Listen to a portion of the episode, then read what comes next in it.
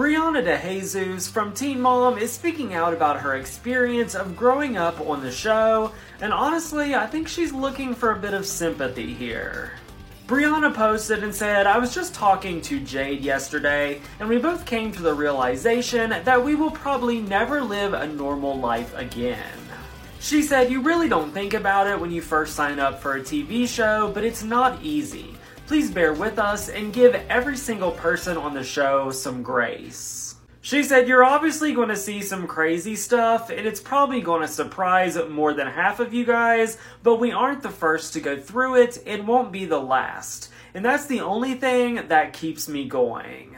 I know MTV most likely exploited most of these people, especially when they are younger, but at this point, she knows what she's signing up for every season. I don't think anyone is making her do this, and there was a time when she wasn't on the show and decided to come back and decided to sign up for all of the spin offs. Short Cast Club